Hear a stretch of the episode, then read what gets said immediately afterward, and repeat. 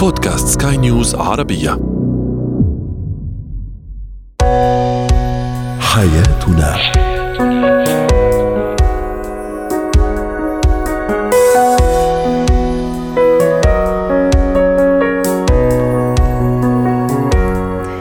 مستمعينا الكرام أهلا بكم معنا إلى حياتنا فضاؤكم اليومي الذي يعنى بشؤون الأسرة وباقي الشؤون الحياتية الأخرى والذي يمكنكم الاستماع إليه عبر منصات سكاي نيوز عربيه dot com slash podcast وباقي منصات سكاي نيوز عربية. شاركونا عبر رقم الواتساب 00971 561 886223 معي أنا آمال شاب. اليوم نتحدث عن طرق المثلى والصحيحة للتعامل مع عصبية بعض الأزواج في شهر رمضان المبارك.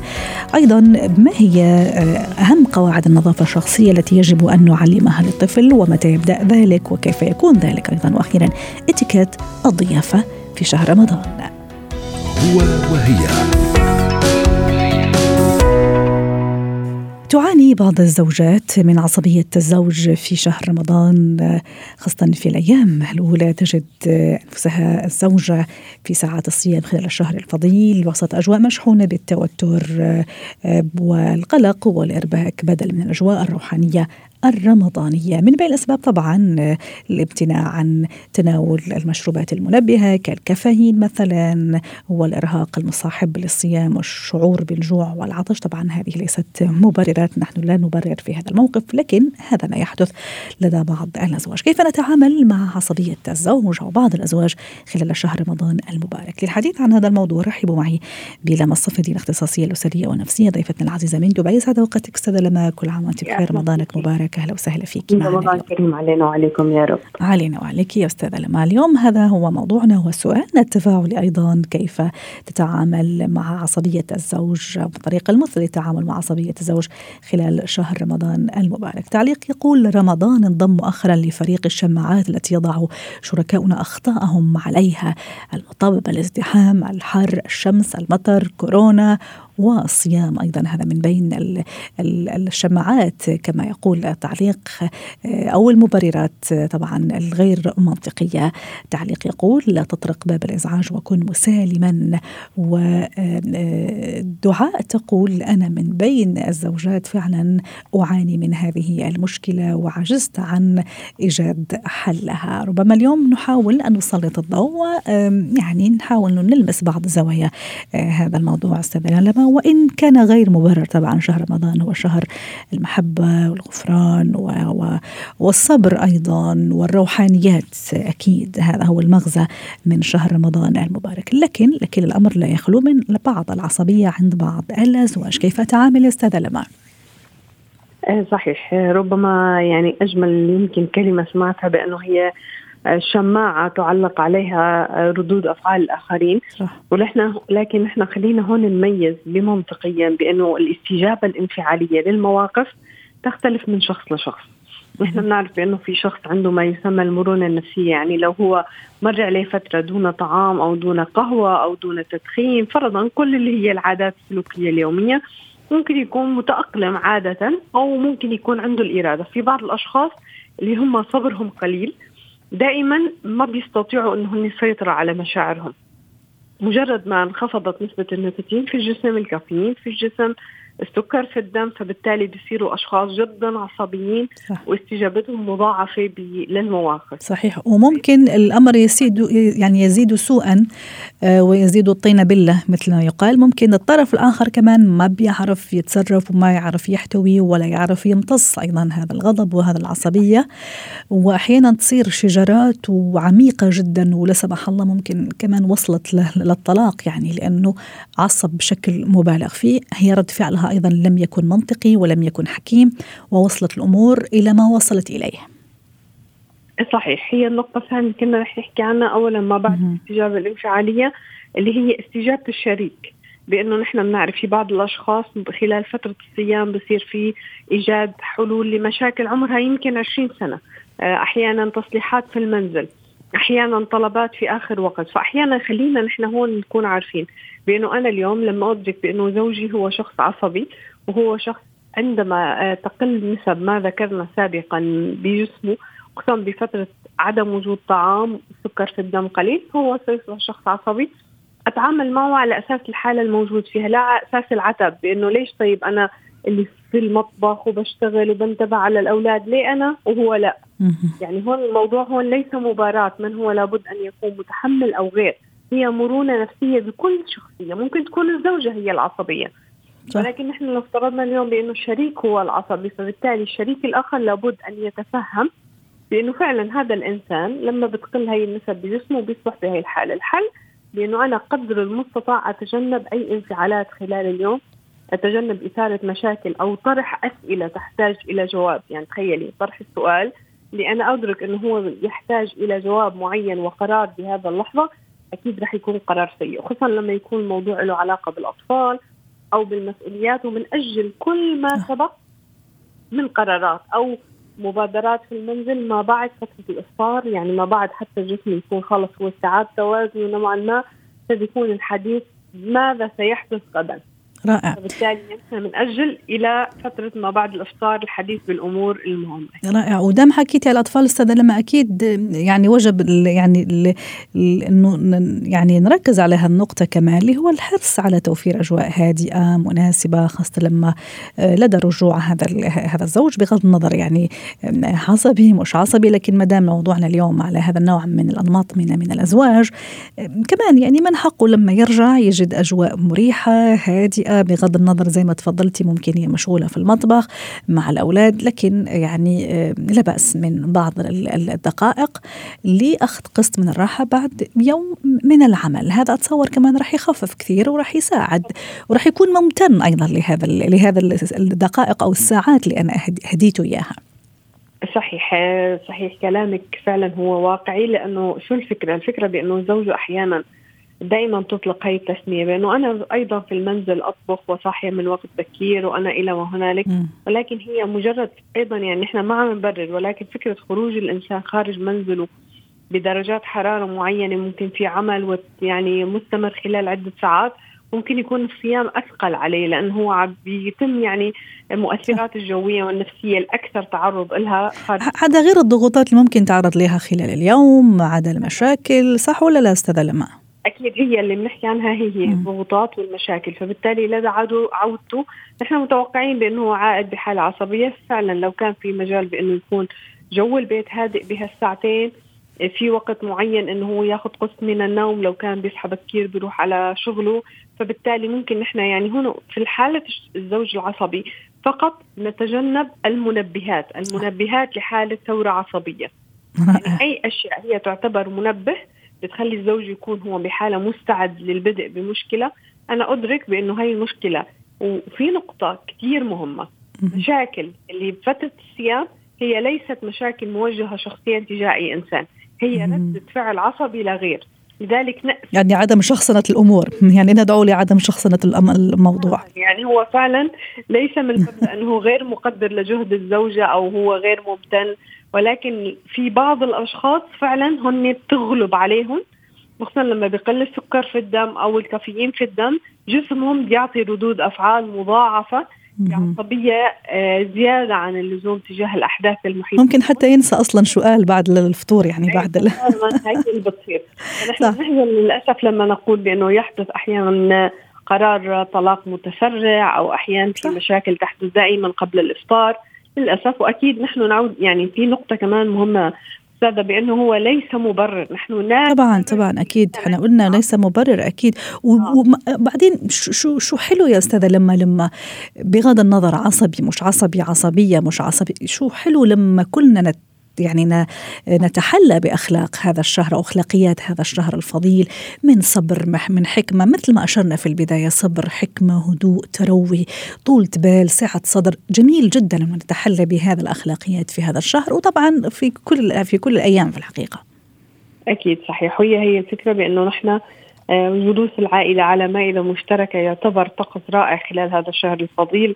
يمكن كثير من العائلات مفتقدة له فاليوم بس نصيحتنا بأنه لا تدعوا أي مشاكل ممكن تحت مسمى بسيطة غير مهمة أو حتى لو كانت مهمة تفسد عليكم هاي الجلسة العائلية قدر المستطاع بأنه نكون مستوعبين لكل ما يحدث خلال النهار. صح. وأكيد تحية كمان أخرى للزوجات اللي هن ممكن يكونوا بيسهروا في الليل وبيتعبوا في النهار أكيد. الطعام فأكيد ونحن والزوجات العاملات أيضا أستاذة لما كمان مجهود مضاعف وعمل مضاعف وضغط مضاعف أكيد. فالامتنان لهم للزوج وللزوجة لكن اليوم حبينا نركز على هذا الموضوع الزوج العصبي. وأكيد راح تكون عندنا لقاءات كثيرة في هذا الشهر الفضيل وفي كل مرة نتناول موضوع من الأسرة من من بيوتنا آه، نتناولها بشكل يعني آه، بسيط ومن القلب للقلب. شكرا لك أستاذة لما الصفدي ضيفتنا العزيزة وأتمنى لك يوم سعيد وصيام مقبول. يا رب شكرا. زينة الحياة. اليوم في زينة الحياة نتحدث عن أهم قواعد النظافة الشخصية التي يجب أن نعلمها للطفل. متى يكون ذلك؟ السن المناسبة؟ وما هي الخطوات إذا امتنع طفلي أو رفض؟ هذا الموضوع. رحبوا معي بدكتورة هبة شركس الخبيرة التربوية ضيفتنا العزيزة من أبو ظبي. مساء الخير دكتورة هبة. أهلا وسهلا فيك اليوم. نتحدث عن شيء جميل ورائع جدا اللي هو النظافة الشخصية اللي يجب أن نعلم أطفالنا عليها منذ نعومة أظفارهم لأنه خلص راح تصير lifestyle وتصير طريقة حياة وأسلوب حياة معهم. متى يجب أني أبتدي أعلم طفلي قواعد النظافة الشخصية؟ وبعدين نروح لشو أهم هذا القواعد.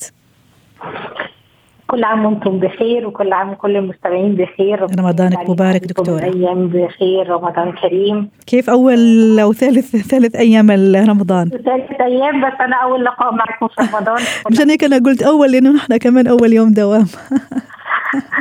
طيب آه طبعا النظافة الشخصية دي إحنا بنبدأ نعلمها للطفل منذ نعومة أظافره من اليوم الأول لمولد الطفل.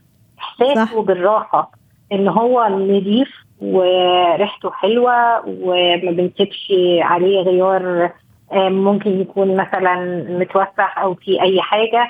الطفل إنه بيتعود إنه باستمرار بمجرد ما بيتقيأ مثلا أو مجرد ما بيحتاج إن هو يغير الدايبر أو في أي وقت وقت بيحتاج فعلا للنظافة بيلاقي النظافه موجودة آه إن في عادات استحمام آه باستمرار منذ الطفولة منذ الأيام الأولى.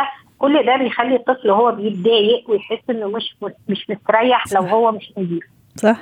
آه بعد كده لما يبدأ الطفل يدرك مثلا وبيقدر يقعد مثلا 8 شهور ولا حاجة إحنا نخلي الوقت بتاع الاستحمام الشاور يكون ممتع بإن هو يكون قاعد في البانيو بتاعه وإن يكون في بعض ألعاب الحمام وبنصح بالألعاب اللي ما فيهاش آه أصوات وما فيهاش مكان تدخل منه المية يعني الحاجات اللي بتصفر دي اللي بتخش جواها المية بتتكون جواها بكتيريا ودي غير صحية. بس الفكرة إن الطفل يبقى عنده شوية ألعاب بلاستيكية آه تنفع في المية وتكون آه الوقت بتاع الاستحمام يكون وقت مبهج وممتع. وقت الغيار بتاع الطفل لما اغير له الحفاضات لما اعتني بيه لازم المشاعر المصاحبة للنظافة الشخصية تكون مشاعر ممتعة. صح. بعض الأمهات مع الاستعجال بتعمل الموضوع بتاع النظافة الشخصية بشيء من التوتر فبينقل للطفل إن النظافة دي حاجة موترة. صح وكأنه عقوبة كمان كأنه عم يتعاقب. كأنه عقوبة. أيوه بالظبط أحيانا مثلا تصفيف الشعر أو تسريح الشعر آه. في الم صح. على الطفل ان أنا بشد لها شعرها وأنا بسلك لها أو حتى لو ولد فيبدأ يحس إن النظافة الشخصية صح. تغيير الثياب الأشياء دي الأعمال دي بتعمل بتتعمل في جو فيه آه تنشن أو توتر فيبدأ يعني يبقى يرفض ده المشاعر المصاحبة لأي أداء إحنا بنعمله هي اللي بتستمر مع الطفل لأن الذاكرة الوجدانية عند الطفل والذاكرة العاطفية بتبدأ في النمو من اليوم الأول لكن ذاكرة الأحداث تتاخر لسنتين وثلاثه فهو ممكن ما يكونش فاكر هو إيه اللي بيخليه ما بيحبش النظافة لكن آه هو ما بيحبش النظافة. صح 100% كلامك كلام رائع ومنطقي جدا. دكتورة إيش رأيك كمان نحكي شوي لما الولد يكبر مثلا سنتين ثلاث سنوات؟ أكيد الولد راح يلعب في هذا العمر وحركة ولعب وممكن يلمس أشياء ومسطحات وأكيد إيده راح تكون عرضة لكل هال يعني الميكروبات. كيف اعلمه أنه غسل اليدين هذا شيء ضروري شيء طبيعي لازم يصير بعد ما يلعب مثلا؟ موضوع غسل الأسنان كمان كيف أعلمه أنه هذا شيء روتيني تغيير ملابسه الشخصية كمان شيء طبيعي وروتيني. تنظيف الأظافر لكثير من الأطفال ما بيحبوا هذا ال هذا ال هذا الوقت يعني بالنسبة لهم رعب كبير. طيب هو أول حاجة لازم إن أنا مثلا موضوع إن أنا أعمل روتين غسل الايد فكل ما بنعمل حاجة تستدعي غسل الايد بقول له يلا هنغسل إيدينا مثلا في الحوض ده ولا في الحوض ده؟ هنغسل إيدينا بال مثلا بغسول اليد ده ولا ده؟ خليه يختار حاجة جميل. جوه ال ال ال الفعل نفسه. فبالتالي خلاص هو عارف ان غسل الإيد ده موضوع أنا دخلته في اللاوعي بتاعه ان ده أمر مفروغ منه وإن الاختيارات عنده في استخدام نوع الصابون رائع. فدايما بحطه في الاختيارات. ليه؟ لأن غسيل الإيد ده حاجة متكررة متكررة متكررة وأنا عايزة أعوده عليها وعايزة أخليه هو اللي مختار يغسل إيده. غسيل الأسنان وتفريش الأسنان وغسيل الوجه والروتين الصباحي جميل للأطفال الصغيرين إن إحنا نصوره وهو بيعمل الروتين الصباحي ونعلقه عنده على لوحة وأبدأ أقول له يلا واحد اثنين ثلاثة يلا نشوف الروتين ده هنخلصه في وقت قد إيه. فيبقى خلاص ده روتين متصور وهو بيعمله وعندي الصور دي متعلقة وهو كل يوم بيفولو الروتين بتاعه الصباحي اللي هو الخاص بالنظافه واتصور دكتورة معليش راح أفتح قوس حتى مشاركه طفلي لهذا لهذا لهذا الشيء كثير مهم. بمعنى لما أفرش أسناني في نفس الوقت اللي هو يعمل نفس الحركة ممكن تقليم الأظافر هو نفس الوقت يعمل الحركة. أتصور كمان راح يخليه يندمج ويعرف إنه هذا الشيء مش مقتصر فقط عليه لا هذا الشيء روتيني وكل الناس بتعمله. ده تكنيك تاني يعني مثلا إحنا ممكن نستخدم التصوير وممكن نستخدم المشاركة وممكن نستخدم الاثنين وممكن ندمج ما بين الاثنين المشاركة دي حاجة أساسية يعني ما ينفعش أقول للطفل يلا روح اغسل سنانك. لا مهم إن أنا أخده أروح معاه خصوصا لو كان لسه صغير وإن هو يشوفني لأن الأطفال بيتعلموا في السن الصغير بالمحاكاة والتقليد أكتر ما بيتعلموا بالنصح والتوجيه. فالمشاركة حاجة أساسية. بعدين كمان وقت الشاور لازم يكون عندنا أو وقت الاستحمام لازم يكون عندنا روتين معين وبنقول له يلا علشان ده دلوقتي وقت الشاور. إيه من الألعاب بتاعة الحمام تاخدها معاك؟ صح. يلا هنعمل كذا. فيحب الحاجة دي. أنا وحتى الأدوات المبهجة كمان دكتورة هبة كثير بيفرق الأمر صح؟ هلا ما شاء الله في الأسواق في كثير أشكال وألوان وأنواع. صحيح. آه يعني نحن ككبار ممكن يعني تلفت انتباهنا فما بالك الصغير. انتباهنا. صح. الحاجات اللي ريحتها حلوة كمان اثني عليه لما يكون نظيف وريحته حلوة وأقول له الله النظافة جميلة أنت أنت جميل.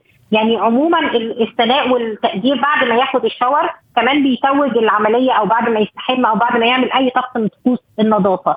الأطفال بيجوا في سن معين عند سن 9 10 سنين وبيبدأوا يبقى عندهم إهمال أحيانا بعضهم صح صح. يا إما بيبقى عندهم اهتمام مبالغ فيه بالنظافة يا إما بيبقى عندهم إهمال في صح. النظافة يا ريت تقولي لنا هالعمر المرحلة العمرية كيف التعامل معها أستاذة هبة لأنه عم تحكي على كلام مهم صحيح. الوقت ده طبيعي إن إحنا إن الطفل يحصل عنده المشكلة دي يا إما الاهتمام المبالغ فيه يا إما الإهمال. م. إن هو الطفل مش حابب يهتم بنفسه بشكل كبير. فأنا أبدأ أقول له إن أنا حاسة بيه إن هو ما عادش عنده رغبة إن هو يعمل الحاجات دي إن هو ممكن يكون ملان. بس صدقني لما بتعملها بتفرق معاك هتحس بالبهجة. بعد ما يدخل ياخد شاور ويطلع أقول له هي حاسس بإيه؟ فيعني أبدأ أقول له آه جميل ريحتك حلوة. أجيب له برفانات آه عطور معينة. أجيب له شامبوات شامبو نوع مثلا معين يكون هو حبه. فنبدأ معاه واحدة واحدة ونبقى مقدرين إن الرفض بيحصل ده نتيجة للتغير الهرموني في المرحلة صح. دي وده شيء طبيعي جزء من النمو الطبيعي وملهوش علاقة لأن بعض الناس بتلوم الأم لو عودتيه من هو صغير ما كانش حصل له كذا.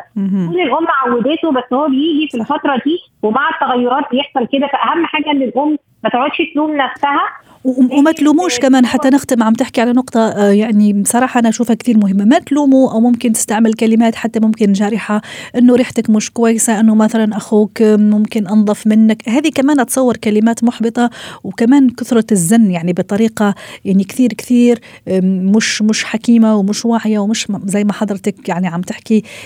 كمان أتصور هذه منفرة. باختصار شديد. أكيد أكيد طبعا إن هي ما تقارنش بينه وبين حد وإن هي تتفق معاه وإن هم يحاولوا يعملوا جدول لأن في الوقت ده ممكن نعمل جداول وممكن نربط الأعمال الخاصة بالنظافة بأوقات معينة وخصوصا في السن ده بنعلم مثلا الصلاه فممكن يكون مع الوضوء ممكن يكون آه بطريقة محفزة إن قبل ما تبدأ تلعب مثلا وقت الشاشة ممكن تبقى ده وقت النظافة وبعدين تلعب على الشاشة. بتاعتك فكل ما تتأخر أنت بيتأخر المكافأة بتاعتك. شكرا لك يا دكتورة هبة شركة ساعتين اليوم بهذه المشاركة.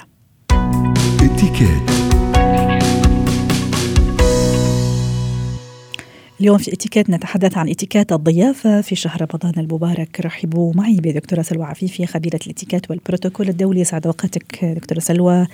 أهلا وسهلا فيك. رمضانك مبارك كل عام وأنت بخير. عزمتي ولا انعزمتي ولا لسه؟ عزمت أول يوم ولسه بعاني من التعب. كل عام وأنتم بخير يا رب ينعاد عليكم. وعدتك إنه نعمل حلقة النظافة الشخصية للطفل عملناها اليوم وكانت رائعة جدا الحقيقة. للأسف لم يسعني إن أنا أحضرها. معلش كنت مشغولة بس آه، أكيد كانت حلوة بيكم. خلص اسمعيها على بودكاست حياتنا سكاي نيوز عربية. ودعوة كمان لكل مستمعينا لا يسمعوا الحلقة اللي فاتوا. آه، دكتورة سلوى اليوم نحكي على اتيكات الضيافة في شهر رمضان اللي هو شهر الكرم ما شاء الله من أول يوم. مواعيدنا عامرة وحتى ثلاجاتنا سبحان الله العظيم يعني مليانة بكل الخيرات والملذات. هو شهر الكرم وشهر العطاء.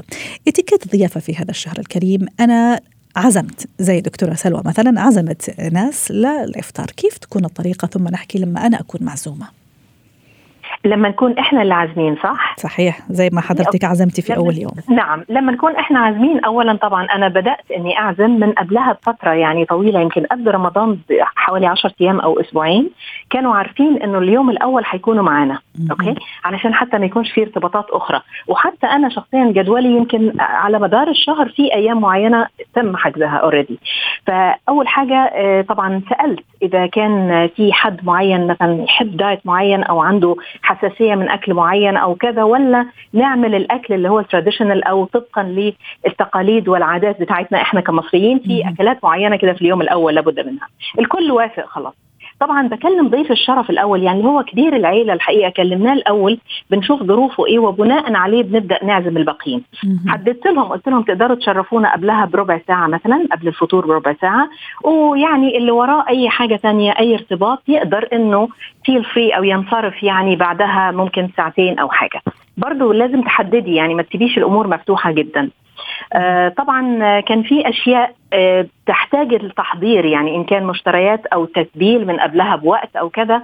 فكل الأشياء دي كانت متحضرة. السفرة طبعا بالمفرش اللي هو المفرش الخيامية وال آه، عارفة مظاهر رمضان والفانوس وكذا. إحنا عندنا عادات حلوة طبعا في كل مكان. صحيح. فكل الحاجات دي كان تم ترتيبها. آه، الحقيقة العدد ما كانش كبير قوي بس لما بيكون العدد كبير لازم نعمل حساب إنه كل شخص يكون له مقعد إن كان على السفرة طاولة السفرة أو إن كان حتى في المجلس أو آه، غرفة الجلوس يعني آه كمان لو يعني وأنا وأنا اللي أعمل على اختيار هذا ال هذا ال هذا الأماكن صح دكتورة سلوى؟ طبعا مم. طبعا لأنه أكيد آه يعني بيكون في حتى في المقاعد السفرة من بنقعد مثلا ضيف الشرف بيكون على يمين, يمين. مضيفة صاحبة صح. البيت نعم آه ممكن الزوج يكون في الطرف الآخر من الطاولة لو هي على على رأس الطاولة مثلا على رأس الطاولة الست يعني تكون والرجل يكون الناحيه الثانية وكل شخص يكون على يمينهم اللي هو ضيف الشرف. إحنا كعادات مثلا عربية مش لازم يكون رجل وامرأة رجل وامرأة لأنه الإتيكيت حينما يأتي في أي تعارض مع العادات والتقاليد العادات والتقاليد هي التي آه، يعني تسود أكثر. تسبق. فطبعا كان في متنوع من الأكل الحمد لله الخيرات والعصيرات وكل الأمور. آه، الحقيقة استخدمت طبعا الأواني الصيني والزجاج وحطيت حطيت أيضا الأشياء اللي هي الكوبايات البلاستيك إن شخص مثلا كان يرغب فيها. طبعا انت عارفة الظروف اللي إحنا فيها فبعض الناس ممكن تحب يعني تاخد ده أو ده. يعني الاختيارين كان موجود. إلى جانب التمور طبعا كانت موجودة وكان في مكان للصلاة متحضر. أيوه هذا اللي كنت راح أسأل عنه. تفضلي اسأليني. سبقتيني هذا اللي كنت راح أسأل عنه. آه، يعني هو لازم أكون محضرة لهم. يعني كان في مثلا الرجال ممكن يصلوا في مكان معين آه، حطيت لهم سجادات صلاة. النساء أيضا. الحقيقة كل واحدة كانت جايبة معاها الإسدال أو الشال أو الحجاب بتاعها اوريدي يعني. أو بس أنا كنت حاطة احتياط. كانوا طبعا يعني بيكونوا نضاف متعطرين حلوين يعني إنه في ناس ما بتحبش تستخدم مكان حد يعني. صحيح بس لازم إنه تكوني انت مهيئة ده. وتركت الاختيار الحقيقة للناس إنه آه، في حد يحب يصلي قبل أو بعد يعني ما أقدرش أجبر الناس كلهم إنه يلا يا جماعة هنعمل كذا. هي في مجموعة عملت كده وفي مجموعة بدأت بالفطور طيب. على طول. طيب حتى نختصر الوقت كمان جدا يدهمنا اليوم. إذا كنت أنا معزومه دكتورة سلوى هل مثلا نعم. أسأل خاصة إذا مثلا صديقة قريبة لي عائله أسأل مثلا إذا بدكم أخذ شيء ممكن يعني مشاركة طبق معين أنا حابه أعمله حتى إذا كان خفيف يعني. صحيح. أول حاجة أنا الحقيقة بسألها يعني عندي عزومة يوم الخميس إن شاء الله عند مرات أخويا فسألتها أول حاجة تحبي نعملها ديش بارتي قالت لي لا لا لا أنتوا ضيوفنا. يلا ريحتك. آه على طول. بيني وبينك ما صدقت. قلت لها طيب تحبي نعمل لك إيه؟ فهي قالت لي في فلان وفلان وفلان جايين. طبعا لازم برضو يكون في تناغم بين المعزومين على فكرة. فقالت قالت لي تناغم قصدك من حيث العدد من حيث الجنس مثلا رجل مرأة من حيث الشخصيات واللي يعني ما جيبش اثنين مثلا متخاصمين ما جيبش اثنين ما بيحبوش بعض ما يعني مم. طبعا عشان القعدة ما تكونش مكهربة يعني صحيح صح, صح. فهي طلبت مني إنه أنا أجيب لها حاجة معينة وقالت لي فلانة حتجيب كذا طبعا لما بيكون الأمور مع المقربين بتكون أهون بكتير أسلس. وممكن إن إحنا نعمل حاجة في البيت على فكرة من إيدينا مهم. إذا كان شخص غريب علينا يمكن أول مرة نتعزم. عنده يمكن يكون مطمن أكثر لو جبنا له شيء من براند معين أو مثلا ماركة معروفة أو محل مطمن له فيعني وممكن نجيب هدية للبيت أيضا ممكن نكون جايبين سلة معينة فيها آه، أشياء من أشياء رمضان أو فوانيس أو زينة أو كذا برضو كمان ده مقبول أو مفرش أو مخدات عارفة الحاجات اللي. طالعة الحلوة دي صح. يعني كل الأشياء متاحة ف واضح. وست البيت هنا ممكن هتقدم من الحلويات اللي تقدم واضح. أو ممكن إنه. تختار الأنسب شكرا لك دكتورة سلوى عفيفي خبيرة الاتيكيت والبروتوكول دولي ضيفتنا العزيزة من القاهرة حياتنا. ختام حلقة اليوم من حياتنا. شكرا لكم وإلى اللقاء.